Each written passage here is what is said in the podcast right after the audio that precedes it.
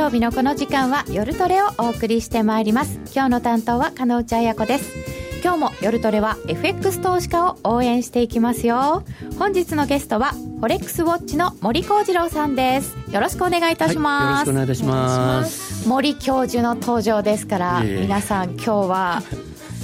しっかり勉強してください。はい、ノーディもよろしくお願いします。ノーディです。よろしくお願いします。もうものすごい金内さんからの視線を感じました。今ね、勉強してねっていう、頑張るよっていう、頑張りましょう。はい、頑張ります。はい、今日のテーマは来週発表される日本政府の財政健全化計画が為替マーケットに与える影響です。まだちょっとそこまで行ってなかったよ全然っていう頭の状態で伺うので、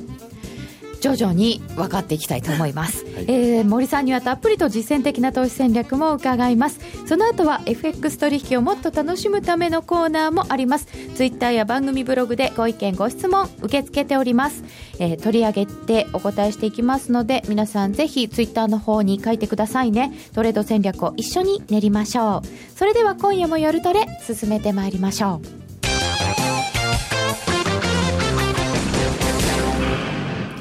なるほど。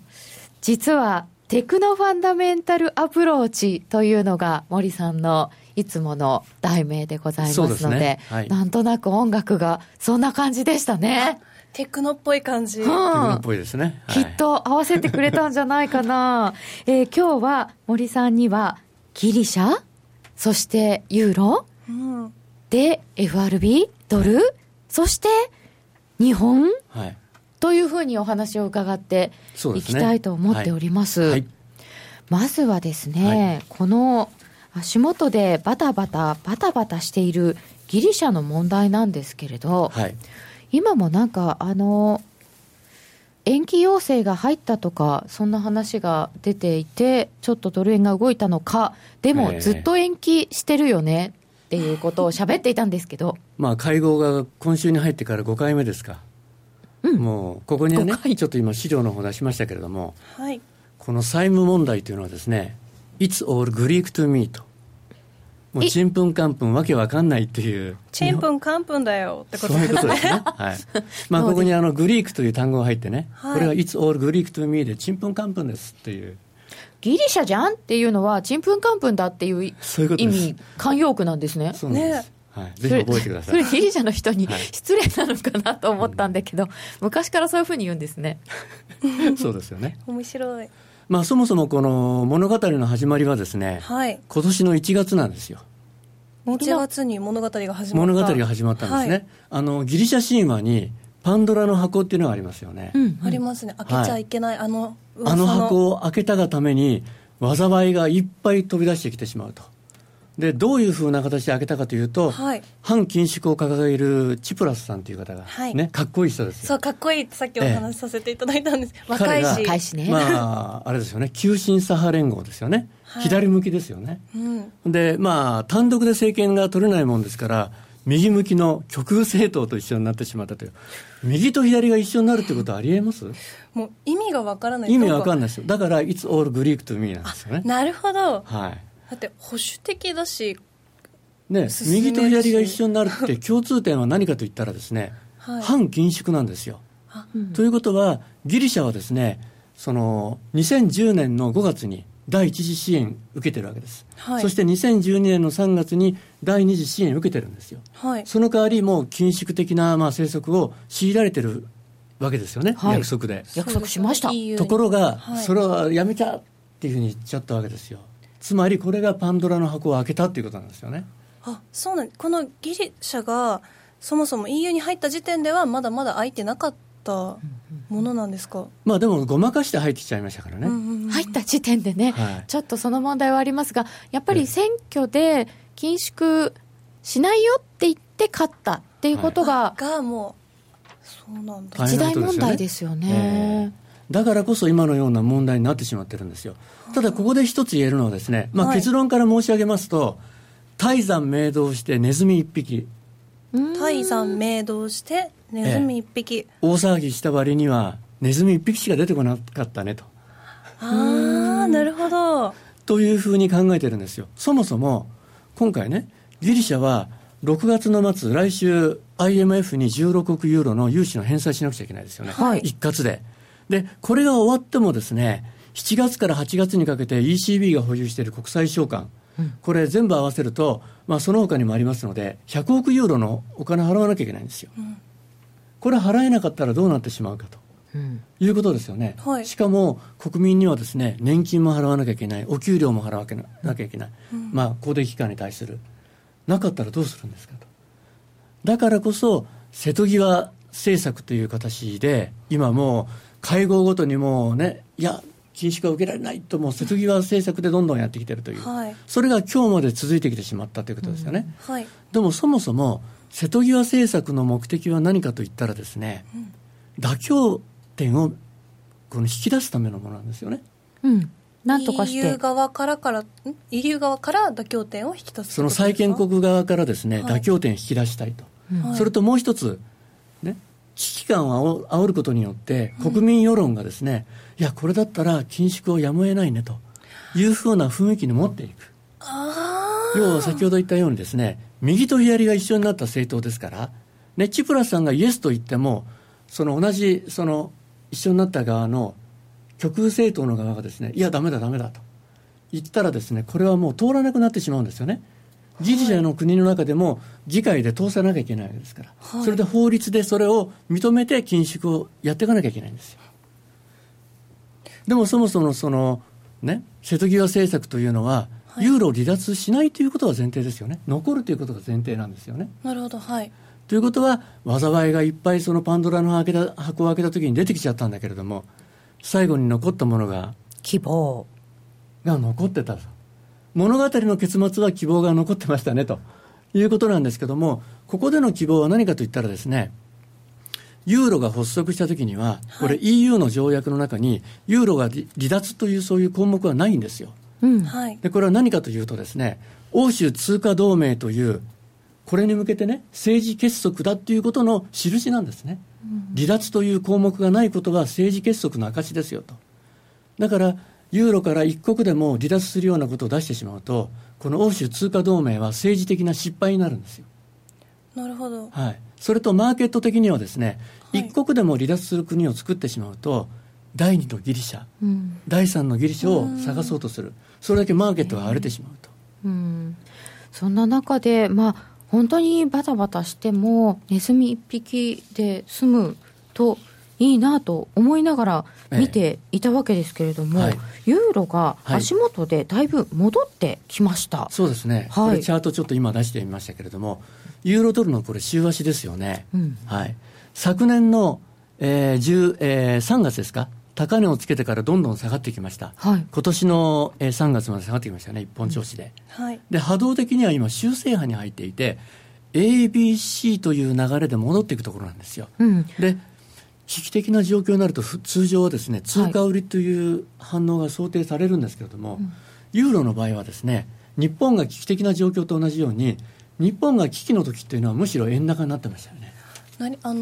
震災の時に不思議と上がりましたよね。それですね、はい、人工危機の時もそうでしたね、はい、円が買われてたんですよね。なんでですか？で特にユーロの場合もそうですけども、はい、ファンディング通貨といって調達通貨になってるんですね。金利が今ユーロ圏はマイナスなんですよ、短期金利が。だから調達通貨、それをもってユーロのキャリートレードという形で、その市場参加者のテーマというのがですね、ファンダメンタルズに向かっているときにはユーロを、調達通貨としていろんな国に、金利の高い国に投資したりする動きが出るから、ユーロを使って投資をするっていうこと ですから経済が安定しているときというのはファンダメンタルズに目がいく、金利格差に目が行きやすくなる、はい、そうなるとユーロを売って他の国を買うという動きになるわけですよね。ところが危機的な状況になると、むしろそのポジションを手締まおうとするリスク回避の動きになるから、とにかく手元のポジションを現金化しようという動きが出てくる。またはその2012年の時にありましたけれども、ドラギ総裁が言いましたよね、はい、何でもする、はい、というふうに言ってるようにですね、危機的な状況を回避するために ECB はですね、物価の安定という目標とともに金融システムを安定させるという目的があるんですよね。そうなるとその財政ファイナンスの禁止条項ということに抵触することなく、国債を買ってですね安定させることができるんですよ。財政ファイナンスの禁止条項、はい、つまり中央銀行が、ねはい、市場を安定させるために国債を買うということは 本来は国債というのは国の借金ですよね、はい、それを、ね、中央銀行が買うということは財政ファイナンスといって借金の穴埋めになるんじゃないかと。だから EU はそれ法律で禁止してるんですよ、はい、ところが金融システムを安定させるという目的であれば大義名分でもって国債の介入ができると。ああ、なるほど。だから危機的な状況になればなるほどユーロは買われやすくなると。不思議ですよね。あとやっぱりとっても大変な状況になると震災の時もそうでしたけれども人のところに投資をしている場合ではないといって自分の国にお金戻してくるっていうのもあるんですよね。リパトリエーションという動きもその中のリスク回避の動きの中の重要な動きなんですよ、手仕舞いするというのがまず第一ですよね、はい、それと海外のお金を戻すというリパトリーという動きが2つ目があるんですよね、で3つ目が安全への逃避ということでアメリカの国債だとか、ね、ドイツの国債、日本の国債にお金が行きやすくなると、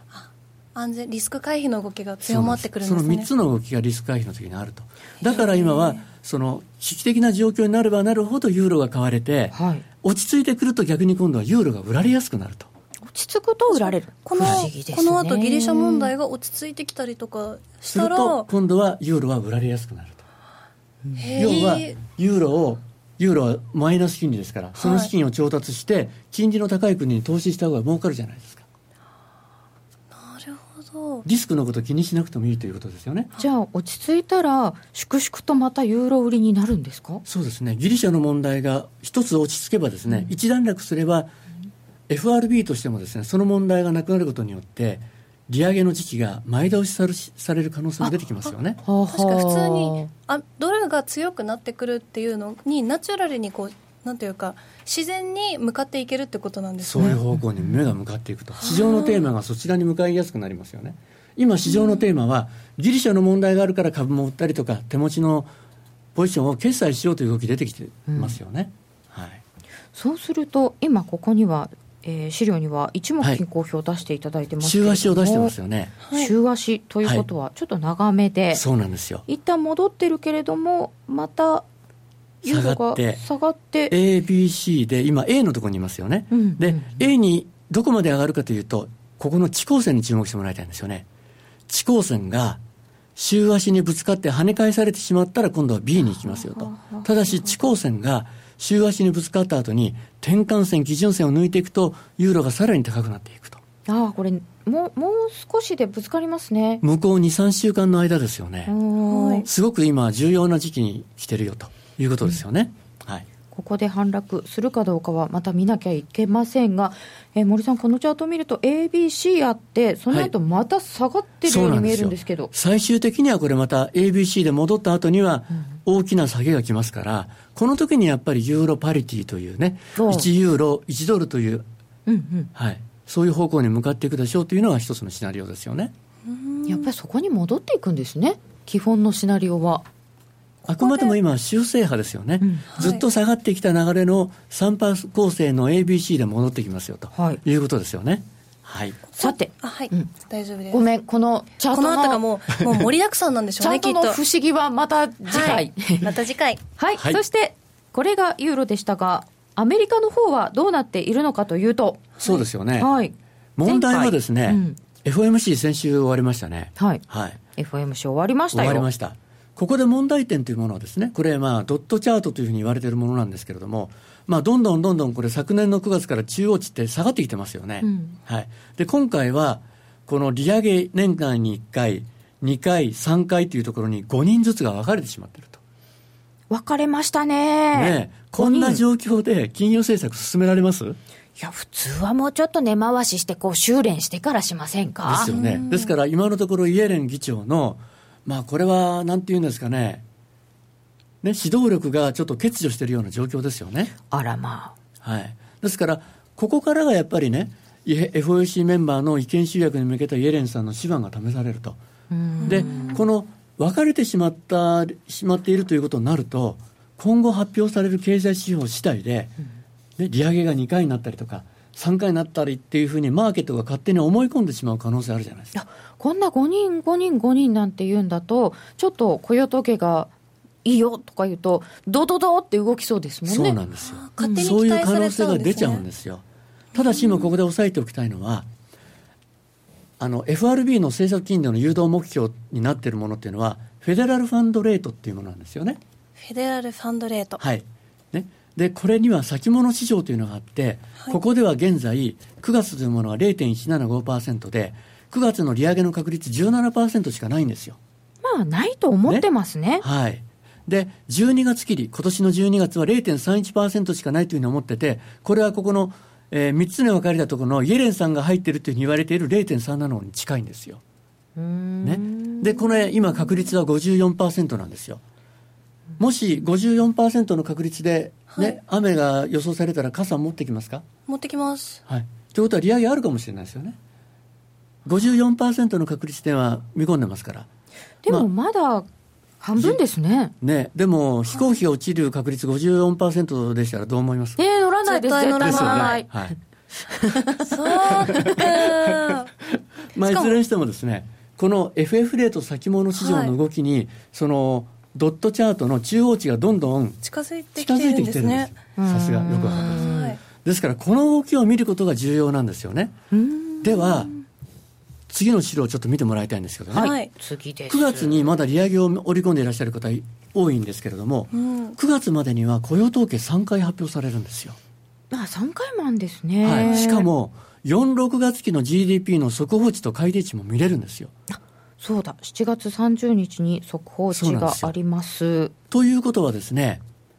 もう一つ重要なのがありました。7月の15日に FRB の議長による半期の金融政策報告があるんですよ。これはですね、2月と7月に毎年行われて、ファンドマネージャーたちが、ヘッジファンドのファンドマネージャーたちがですね、うん、向こう四半期の投資運用戦略を固める上で注目するイベントなんですよ。へ、ですからジャクソンホールよりも重要と言われているのがこの半期に一度の金融政策報告なんですよね。そうなんですね。となるとこれがやっぱりマーケット的にはすごく重要になるということで、はい、先ほどお話ししたようにですね、意見が分かれているところがどう修練していくかというところが、この雇用統計が3回もある、 GDP も発表もある、イエレンさんの半期報告もあると、ということはマーケット的にすごくね、仕掛けやすい状況がたくさんありますよと、トレードチャンスがそれだけありますよということですよね。そうか、動かす人がそれだけイベントがあるから動かしやすいんですね。ですから来週に向けてですね、はい、先週発表された新規失業保険というのはですね、その調査対象州だったんですけど、かなりいい状況だったんですよ。ですからイベントドリブン型のファンドがですね、来週雇用統計に向けてドル買いを仕掛ける可能性非常に高いですよ。ギリシャの問題次第では。そうですね、はい、あっちがちょっと落ち着いてくれば、はい、アメリカに集中してそういう方向になると思います。はい、そういうところが今アメリカのところですよね。はい、はいはい、そして、チャートも見せていただきましょうか。はいはい、ここでですね、ちょっと面白いチャートをお見せしましょう。面白い FRB インデックスといって、はい、FRB が算出しているドルの総合的な実力を示す名目の実行為替レートなんですよ、はい、で今年は選挙がない年ですから、大統領選挙の前の年でもありますよね、はい、で大統領選挙の前年の年のパターンというのはこの青い折れ線グラフなんですよ。パターンがあるんですね、はい、4月と5月にドル安になって、はい、で6、7月にドル高になって、そして9月、10月にドーンと落ちてから年末に戻っていくと。で今年はね、1月は昨年からのドル高の流れが続いて高かったんですけど、4月、5月ドル安になりました、はい、で今戻ってきてると、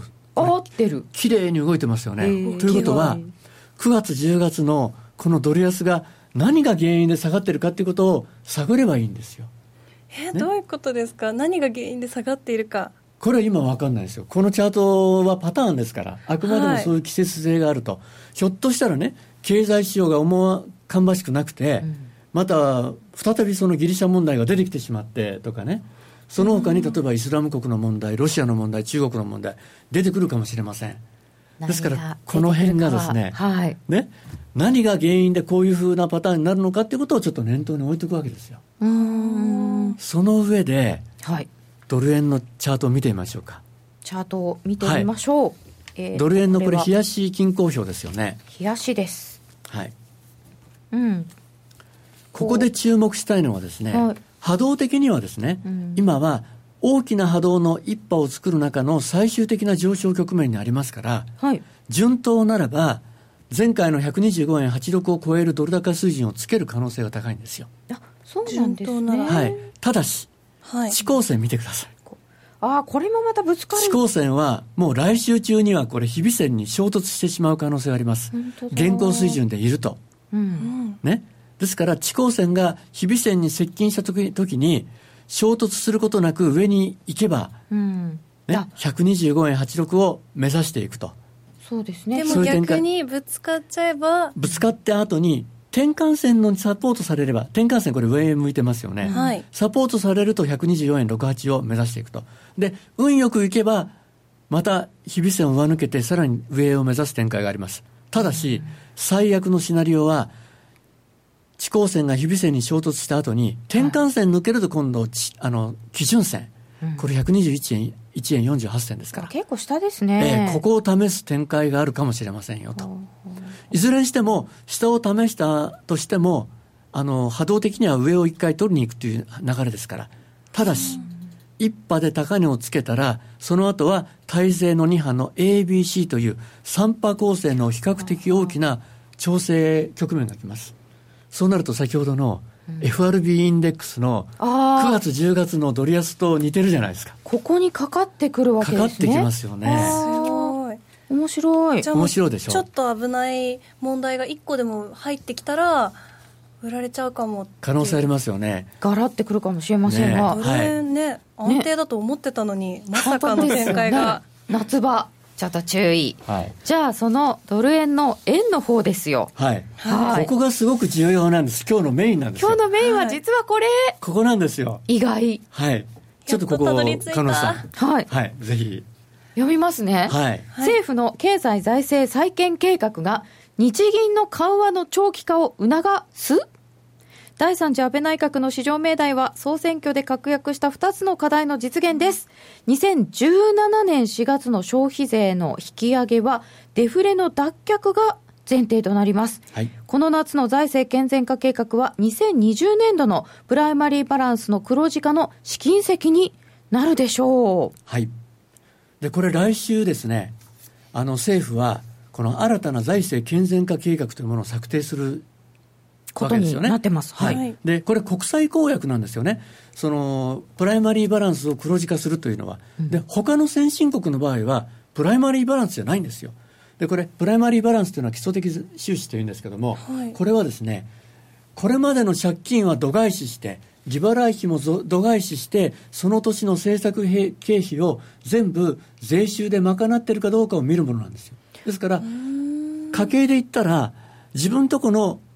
収入だけで家計を賄っている状態ということですよね。あなた自分のお給料で暮らしてますかってことですか。ということなんですよ。でも住宅ローンとかは、まあ、それは、まあ、借金と一応借金に入れておくとしてそういったものはなしにしてね、はい、だとだいぶ甘いですね。ね、甘いですよね。ですから、うん、他の先進国は基礎的収支は見てないんですから。日本は財政がね、その例えば先ほどの問題国であったギリシャは、はい、政府債務の GDP 比というのが 175% なんですよ、はい、問題のギリシャで日本は 238% なんですよ。ギリシャよりも財政は厳しいんです。あれそうなんです。あんだけ騒がれてるギリシャより実は日本の方は大変ですよと。ですからそれだけ厳しいという状況なんですけども、だから政府はどういう目標を掲げているかといったら、はい、その高成長で税収をたくさん稼げるようにして、うん、そして財政再建を狙うと。つまりこれは2頭を追う。2頭を追う。稼ぐ方をたくさんにしてなんとかそのプライマリーバランスを黒字化しようとしているっていうことなんですけど、してるわけなんですよ。稼げるっていうことは景気がいいんですよね、はい、景気がいい、高成長を狙うわけですから、はいはい、でもそこで疑問点出てきますよね、はいはい、成長してるっていうことは、はい、金利上がりますよね。そうなんですよ、うん、その名目成長率以上に金利が上がってしまったら日本は1000兆円以上の国債発行して借金抱えてるわけですから、はい、財政再建できなくなっちゃうわけですよね。金利いっぱい払わなきゃいけなくなりますよね。さっきの住宅ローンでいくと住宅ローン返す分がすごい増えちゃう、高くなっちゃう、はい、うん、そうなるとダメですから、どうするのって言ったらですね、はい、実はここなんて書いてます？経済再生と財政再建の2党を追う政策は日銀の緩和継続が暗黙の前提。とんでもないことじゃないですかこれだって緩和なんてそんな ねしかも景気良くなってるのにまだ緩和しろって、ね、だって日銀はですね2016年度の前半頃には 2% の物価目標の達成を目指すというふうに言ってるわけですから、はい、ということはこの計画がある以上は日銀には絶対量的緩和をやめさせないよと、国債の買い入れをどんどん継続してほしいと、はい、しかも消費税の引き上げは2017年の4月ですよね。そうです。そういう予定にはなってます。ということは日銀は出口政策なんかさせないよと消費税ちゃんと上げられるためにはそこでまたなんか落ち込みがあるかもしれないの でちゃんと緩和してね。そうです。もう安定的に 2% が達成できるまでやりなさいよと。一時的に 2% 達成しただけでは、ね、それを達成したことにはならないぞと。でもそれ頼るのはどうなのでしょうかそこで問題なのがですね、2つのパターンがあるわけですよ。それでもってうまくいけばですねいいんですけども、ただこれはもうこういう状況になってくると日銀は黒田バズーカは絶対打てませんよね。怖くて、うん、打てないですよ。でも今はその年間に80兆円の資金供給やってますよね、国債買い入れてしてます、はい、ということは月に6兆円以上の国債買ってるわけですから、はい、スカイツリーをこれ1機作るのに600億円かかるんですけど、毎月110機以上作れるお金を供給してるんですよ。おとんでもないということは日本はとんでもない円安になってきますよということなんですよ。しかももう一つ別なシナリオとしてはですね、はい、ね、そのこういう状況で政府が日銀に圧力をかけるということになると、はい、先ほどのギリシャの問題ではないんですけどね、政府の借金を日銀が肩代わりしてるということになると、これ専門用語で財政ファイナンス、はい、マネタイゼーションというものですよね。それダメですよね。ダメですよね。そうなると日本売りという形でその円売り、株売り、それから長期金利、国債売り、はい、つまり金利が跳ね上がってしまう。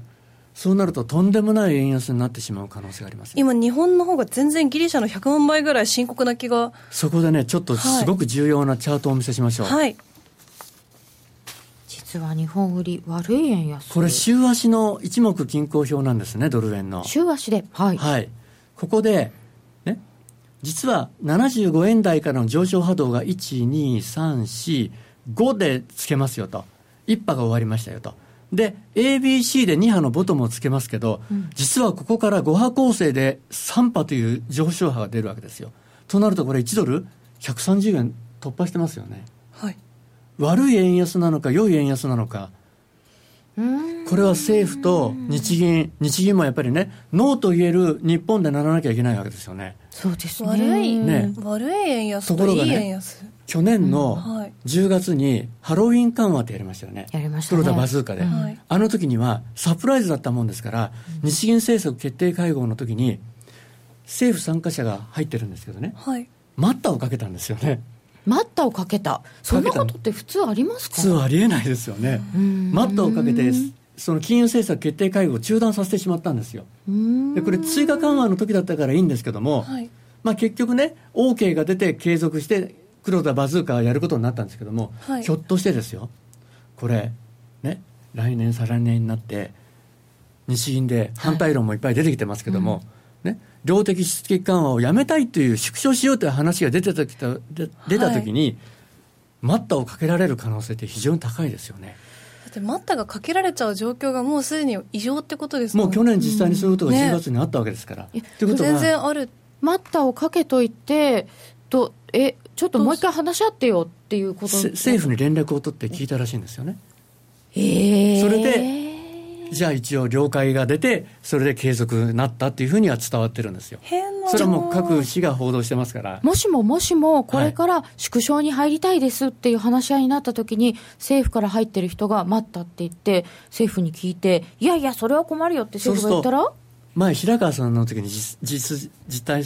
そういうことありましたよね。政府から反対が出ましたよね。ありました。でもそれ強引にやっちゃったわけですよね、はいはい。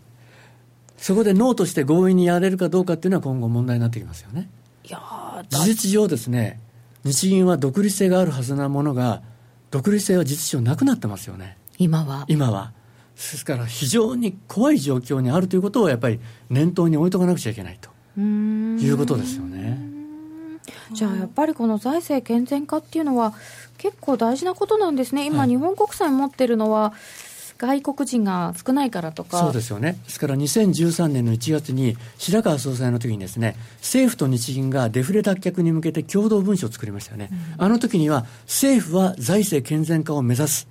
日銀はその 2% の物価安定目標を目指すということで合意したんですよ、はい、ところがちょっとそれがね、共同文書がちょっとなくなってきてると。変わってましたよね、はい、でも 2% になった世界っていうのは結構怖いのかなという気もするんですよね、はい、今でも随分物価上がってきたなと思うんですけど、消費者にとっては恐ろしいことですよね、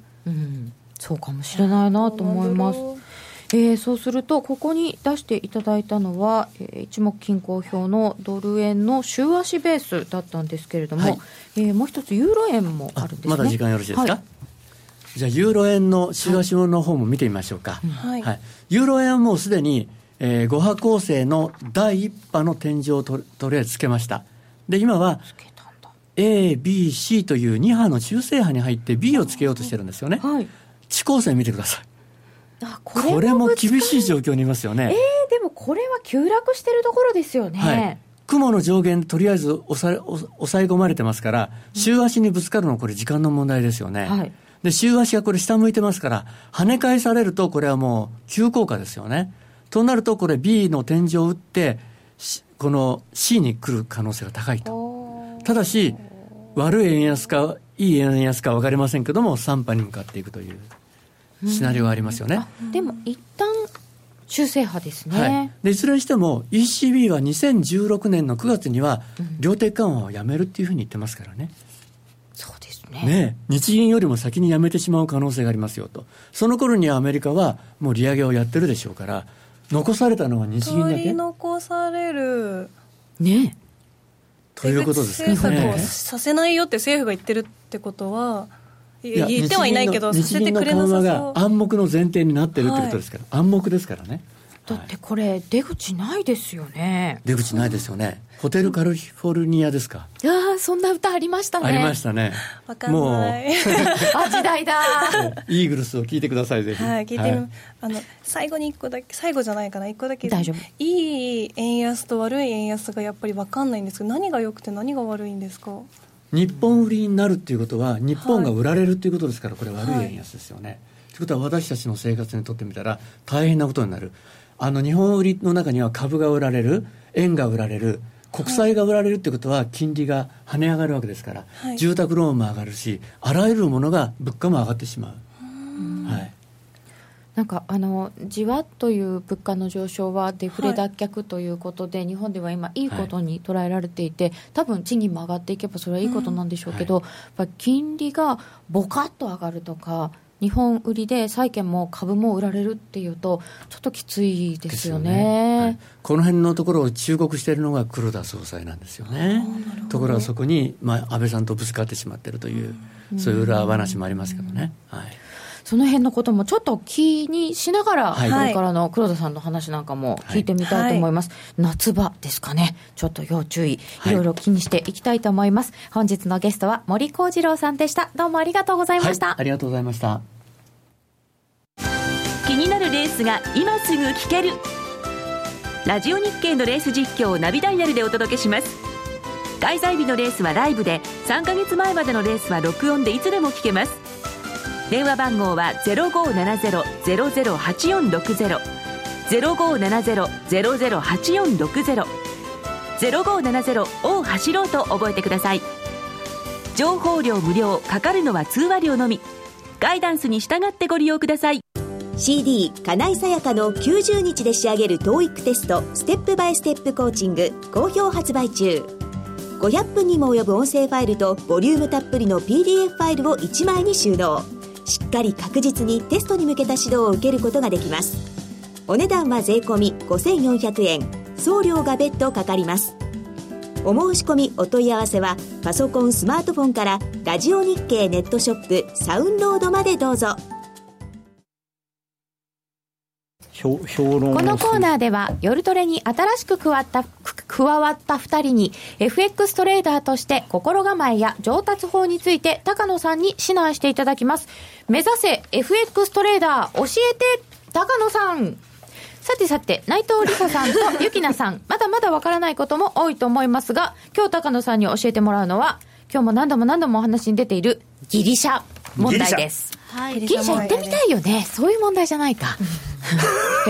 行ってみたくないですか？今はあんま行きたくないですね。なんかデモとかやってるんで。そうでもフランスもデモになっちゃいましたね。どうなんですか？あとフランスは今日テロみたいなのもあったし、なんかギリシャ問題入る前に今足元でユーロドルがすごい下がってるんですけどのでありがとう。今ユーロドルが1.1175、ユーロ円で138円の31銭ぐらいまで、だいぶ落ちましたよ。 1.12 から 1.117 ぐらいまで落ちましたよ。なんかありました？いやちょっとねこれすごく不思議な話を今からご紹介したいと思うんですけれども、普通考えるとギリシャが支援がうまくいかないっていうと、ユーロ売りじゃないですか普通はね。で、うまくいくっていうとユーロ買いじゃないですか。ところがうまくいかない方が実はユーロ買いじゃないかと、最近のマーケットを見てるとうまくいかない方がユーロ買い、でうまくいくっていうのはユーロ売り。これは多分ね 3人って特に2人はねちんぷんかんぷんだと思うんですけど、It's Greek to me It's Greek to me あ使えたどうですか？そうなってますよね今。なんでそうなると思いますか？レパトリーかなと。ですね、いわゆるなんていうのかな、今その ECB トレードって言って、もともと ECB がお金ばらまきますよってドラギさんが、ユーロを安くするためなら何でもやるって、ね、今のカッコつきですけど、ユーロをのためなら何でもやるなんですけど本当はね、で、いろいろやって、ユーロ安を演出してるとは言ってませんけど結果的にそうなってると。でいわゆるユーロキャリートレード、昔の円キャリートレードみたいなことをやっぱ世界中でやっているので、ユーロに対する不安材料がなくなるとユーロを売れる。ユーロキャリー再開、ところがギリシャがおかしくなったりして、そのユーロに対する不確定要因が強くなると、そのユーロキャリートレードをやってる場合ではなくなるので、そのユーロキャリートレードを閉じるたびにユーロ買いをするというですね、変な話になってるという、非常に。さっき森さんから聞いた話ともつながってくるんですね。同じようなことをおっしゃってました。でもこれ多分教えて高野さん分野よりちょっと難しいかなと思うんですけど、まずは足元の話が出てしまったので、でギリシャ問題、さっきちょっとね、簡単にお話ししたんですけれども、非常に難しいですね。で足元のことだけ考えると、今日明日でどういうふうな話し合いになるかなんですけれども、あんまりこういうことを言うとなんですが、いろいろ大人の事情があるので結局先送りかなと思うんですけど、そもそもなんでこんな問題になってるんですか？そもそもはですね、私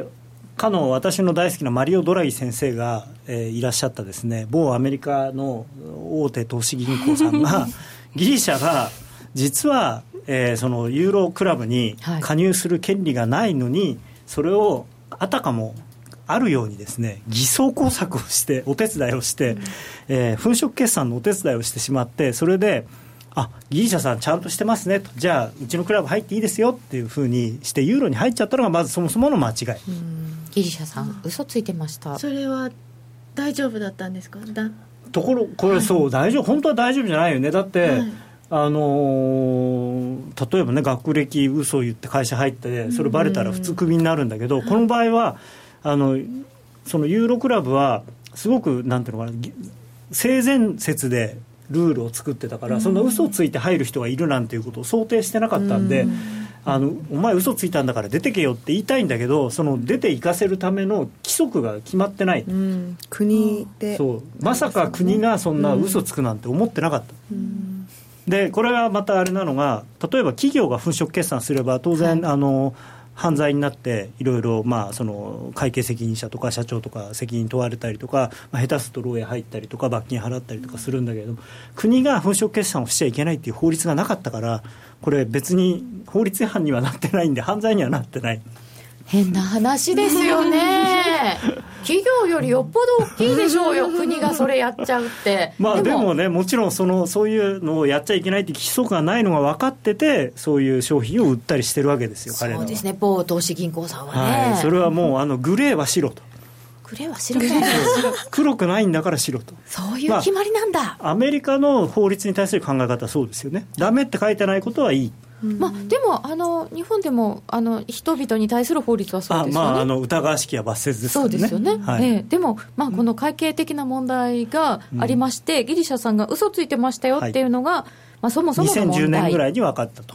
バレたんですね。バレたっていうかね、バラしたっていうか、これまた不思議なあれで、はい、その2010年に何があったかと申しますと、うんまあ、パソックというですね、はいまあ、前ギリシャ社会主義運動というところが、まあ、政権を取ったんですよ、うん、でその ND さんというね新民主主義党これがその前やってて彼らがその財政赤字ごまかしてたっていうのをこうばらしたんですね。ばらしたで、まあ、結局自分たちはその嘘の上に自分たちがそこでもう一回こう嘘を塗り重ねていくと、まあ、自分で自分の首絞めることになるんで、うん、あいつらこんな悪いことやってたんだよって言ってばらしたんだけどばらしたらいいんだけどその前にそのユーロクラブに入るときにインチキやったのは実は自分たちの先輩だったっていうそういうオチもあるんですけどたらればですけど、はい、ここでばらさなかったらどうなったの？ばらせなかったらまあ、まだ割れてないかもしれないけどでもまあ相当にね財政赤字悪くなってるんで実際にはまあその隠しきれないと思って多分ばらしたんでしょうね。でなんだかんだ今は支援してもらえないと暮らしていけないことになっているギリシャさんですけれど、はい、今回このお金が返せなかった場合、うん、6月末に一旦期限が来るんですけど、はい、為替市場に与える影響はどんなことになるんですか？これがですね、まあ、先ほどの話に通じるんですけれども一旦はやっぱりユーロ売りになると思うんですね。一旦ははいまあこれね今デフォルトにはならないんですけどねさっきもしかしたら森さんもお話になってたかもしれませんけどデフォルトっていうのはあくまでもその国が発行した債券国債っていうものの例えば利息が払えないとか元本が払えないっていうのをデフォルトっていう名前で言っていてデフォルトって普通使いませんよね。あ確かにデフォルトってあデフォルトで入ってるよねってそれ規定で入ってるやつとか言うじゃないですかあそういう使い方しますね、まあ、そしたらなんかマーケット関係者がそれを聞いてたらってなんかいやいやそうまあデフォルトっていう単語があってそれは国が借用証書国債を発行してそれに対するそれでお金返してくださいって言われた時に返せないことをデフォルトっていうふうに言うんだけれども今それがあると非常にまずいとでところが今問題になっているのは IMF というその金融機関から借りたお金を返すか返さないかっていう話なんでそれは返せなくても別に滞納してるだけなんですよデフォルトではないんですそれは言葉遊びなような気もしますけれども滞納ってそんなDVD 借りたの返さなかったみたいなそんなことでいいんですか？まあ延滞利息払えばいいんじゃないですかきっとそこまた利息かさてですね、はい、ユーロまた下げてるんですけど、はいギリシャの首相かっこいい人ですか、はい、我々は脅されないし最後通告も受け入れないって言ったそうです。受け入れないって言っても最後通告って受け入れるとかそういう問題じゃないですよね。受け入れることを自分で選べるのか君たちにその権利があるのかとんでもない強気に出ましたね本当になんでこんなに強気なんですかね。ただそのギリシャっていうのはいくつかやっぱり条件があって一つはすでにまあ、いわゆるトゥービッグトゥーフェイルっていうやつでもう何千億円とお金を借りてしまってるのでその貸した側もやっぱりこう後に引けないですよね。そう嫌だじゃあもう分かりましたと、うん、出てきますよとその代わりお金一銭も返しませんよって言われるのは怖いわけですよと当然コンコルド効果ですねだから最近勉強したんですよコンコルドをアメリカが作るときにもう大赤字だって分かってるのにすでに巨額の投資をしてしまったから引くに引けないこの状態をコンコルド効果っていうらしい、まあ、それよりもっと悪いかもしれないですよね。だってしかも例えばメルケルさんとかは議会がかなり後ろで、はい、あんなやつに本当に金貸していいのかって言われてるのに、うん、いや大丈夫ギリシャさんちゃんとやるからって言って議会を一生懸命説得してまでお金貸してる、うん、何十兆円もそれが保護になりそうなわけだから、要するに自分の政治生命とか今までの自分の決断を要するになんていうのかな否定されることになる、あー、メルケルさんかわいそう。でもってことは今後はコンコルド効果じゃなくてギリシャ効果って呼ばれることになるかもしれないなるかもしれないねなるかもしれない、まあ、ということでコンコルドも墜落しましたけど、ねギリシャについて詳しく教えてもらおうという教えて高野さんコーナーだったのですけれども半分ぐらいしか聞かないうちに時間が来てしまいましたというわけで高野先生ありがとうございました。来週からも高野さんにアドバイスをもらってトレーダーとして成長しましょう。頑張ります、はい、頑張ります頑張りさてここでお知らせです。ドル円が大きく動き始めた今だからこそ選べるミラートレーダーで FX トレードにチャレンジしてみませんか。 FX プライム by GMO の選べるミラートレーダーはストラテジーと呼ばれる運用実績の高い投資戦略を選択するだけで24時間自動で売買収益チャンスを逃しません。また為替のプロが厳選したストラテジーのパッケージストラテジーパックも多数ご提供しております。システムトレードを始めるなら FX プライム by GMO GMO の選べるミラートレーダーをご利用ください。株式会社 FX プライム by GMO は関東財務局長金商第259号の金融商品取引業者です。当社で取り扱う商品は価格の変動等により投資額以上の損失が発生することがあります。取引開始にあたっては契約締結前交付書面を熟読ご理解いただいた上でご自身の判断にてお願いいたします。詳しくは契約締結前交付書面等をお読みください。朝礼の3分スピーチ話すネタがないよ。はいラジコ晩ご飯のメニューが決まらないわ。はいラジコ野球やってるのに残業だ。はいラジコ寂しくて眠れないの。はいラジコあなたのそばにいつだってスマホで聞けるパソコンで聞けるラジコソニーの卓上ラジオ ICF-M780N 好評発売中。デザイン操作性もシンプルなホームラジオです。ラジオ日経のほか AM、FM が受信できます。お休みタイマーと目覚ましタイマー機能付きで価格は税込 11,880 円送料が別途かかります。お申し込みは 03-3595-4730 ラジオ日経通販ショップサウンロードまたはネットショップサウンロードまで。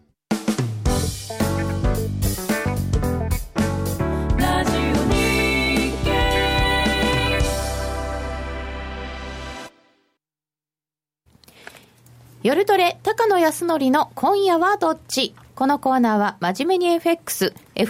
ライム by GMO の提供でお送りします。ここからは FX 取引を真面目にそしてもっと楽しむためのコーナーです。よろしくお願いいたします。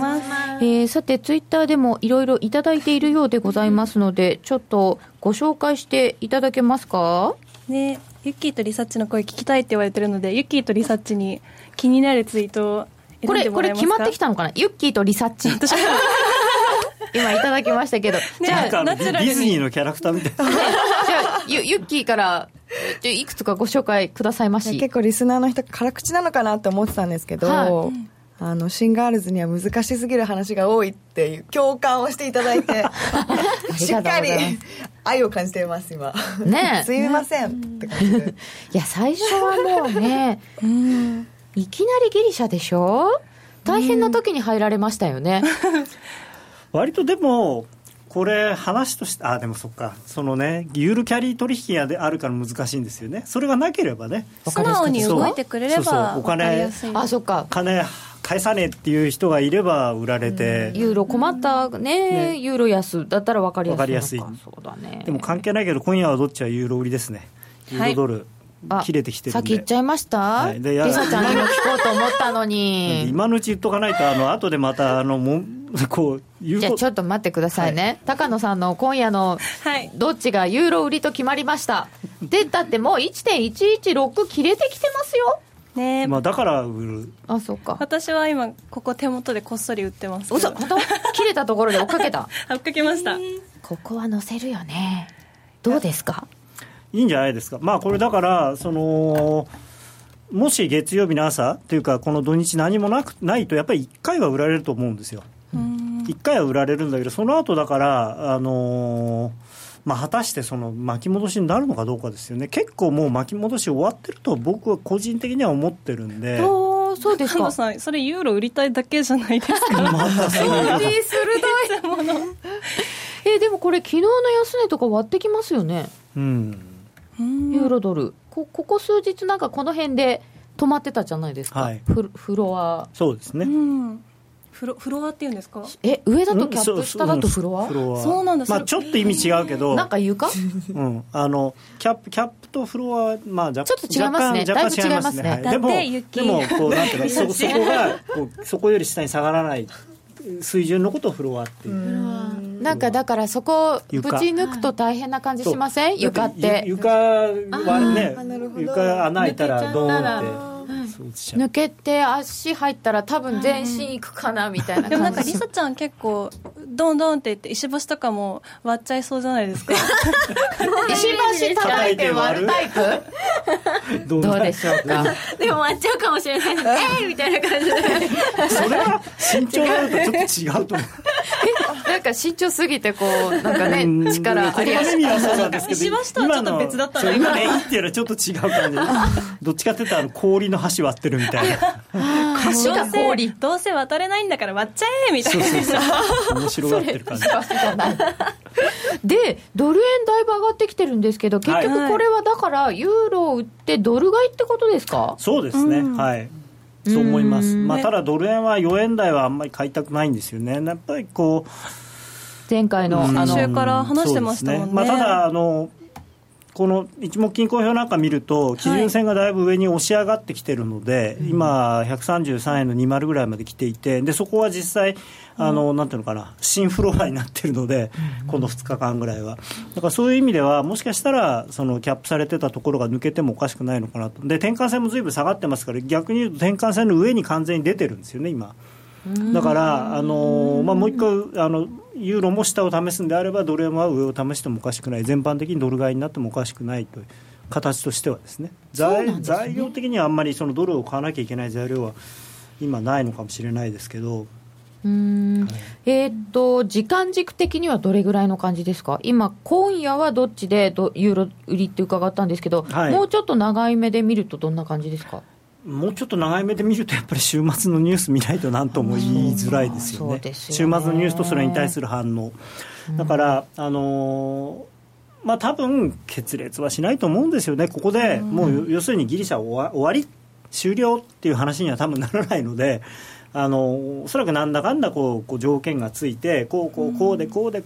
だからじゃあ3ヶ月延長みたいなそういう話に多分なるので、大人の事情、さっきの話で言うと、あギリシャの問題が落ち着いたってなっていうか、まあ、まだ大丈夫だっていうんで、じゃあもうちょっとユーロキャリー続いてもいいのかなっていうんで、はい、だから一瞬買われるけどそこからはまた下がるみたいな。これ先送ってもまた来るって分かってても3ヶ月なら3ヶ月猶予があれば、機動的にお金を稼ぎたい方々はユーロキャリートレードとか始めるわけですね、また。そうですね。であとはまあ、なんだかんだ言ってギリシャの話だんだん飽きてきてるので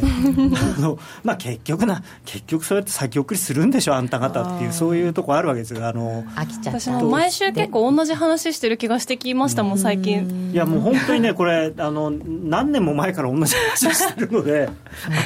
ギリシャといえばごねとくでしょうみたいなそういう流れを感じてます。だからそう考えると、まあ、それはそれで分かったと、まあ、そういう話もあるよね。でもそれはそれとしてECB の量的緩和は来年の秋までは確実に続くし、アメリカは時期の問題はあっても今年の9月なのか12月なのか来年の1月なのか3月なのか分かんないけど結局は利上げするんでしょっていう、じゃあやっぱりドル買いユーロ売りじゃないっていう、そういうことなんですよね。基本の基本に帰ってくるとそうなりますよね。そうですね。だからもういいと、もうギリシャ勝手にやってくれと逆にギリシャが回復することってあるんですかね。それは短期的じゃない。やっぱりそのギリシャっていうのはもっと本当に構造改革をちゃんとやるとか、何かその新しいそのまあなんていうのかな、こうなんか産業がねないですよね、まあ、観光ぐらいしかないので、それをやるんだったら、まあ、一番手っ取り早いのは実はユーロから離脱してドラクマになって、うん、通貨がドーンと切り下がれば、物が安くなるんで外国の人がいっぱい遊びに行くから、まあ、本当はギリシャなんて行ってみたいとこじゃないですか。それこそ何もなければ、さっきの話に戻ってきた何もなければね、安全な場所であればギリシャはね観光に行きたいから、今日本にすごく観光客の人がいっぱい来てるのと同じで、通貨が安くなれば行きたいんだけどあんまり安くならないですよね、ユーロっていうその他の国の一緒になって乗り合いしちゃってるんで、むしろそれがマイナスになってるかもしれないとして、じゃあギリシャはもう離脱しちゃった方がいいんじゃない説っていうのは結構ありますよね。だからまあ短期的な痛みを我慢できるのであれば、もしかしたら一旦離脱してまた元に戻るとかね、うん、そういう方がいいのかなっていうのはあるんですけど、ただやっぱり離脱されるとその借金踏み倒されたりとかそういうのもありますし、いろいろあとじゃあそのドラクマになって一体どうやって資金を調達するんだ、誰に頼るんだって話なんですよね。今はそのユーロ圏にいて EU にいるからなんとかなんだかんだ言ってその ECB とかに助けてもらってるけど、じゃあもう出ますって言ってギリシャドラクマっていう昔の通貨に戻った時に、もしかしたら誰も相手にしてくれないかもしれない。ドラクマと海外の通貨との相関性なくなっちゃうかもしれない。まあまあ、どんどん安くなって、まあ、どっかではね、いくらなんでもこれは安すぎるだろうっていうところで会話入るんだけれども、でもなんていうのかな、借金はなかなかできない。そんなギリシャにお金貸したい人っていないから。そうですよね、前科者になっちゃってますもんね。まあ、もう実際ね、前科何パン3パンとか4パンぐらいの人なんだけれどもそうです、ね、今までは御社 で、でしかも今までは割とこう軽い罪だったのが、今度はもうかなり重たい罪を犯そうとしてるんで、さて高野さん、来週の注目スケジュールは何ですか？まあ、そのギリシャのことが一つと、あとは、来週は実は雇用統計が木曜日に発表になるんですね。でこれは非常に珍しい、何年かに1回しかないんだけれども、アメリカって基本的に休日って第何月曜日とかっていう決め方をされているので、元旦以外はないんだけれども、独立記念日が7月4日ですね。でそれの振り替え休日が日本と違ってなぜか前の日金曜日にあって、で独立記念日だけは動かない。それで金曜日休みだから、じゃあしょうがない木曜日に発表しようってことで、来週の夜トレはどうなるんでしょうと。そうなんですね、雇用統計発表じゃないです木曜日に発表になっちゃうのでそれできないそうだね、いつもみたいな感じにはならないのですが、でもその雇用統計を目指しつつ進む来週になりそうですね。そう、まず週初、とにかく月曜日の朝は何があるかわからないので、あんまりポジション持たない方がいいと思います。週越えで、ギリシャに関してはただ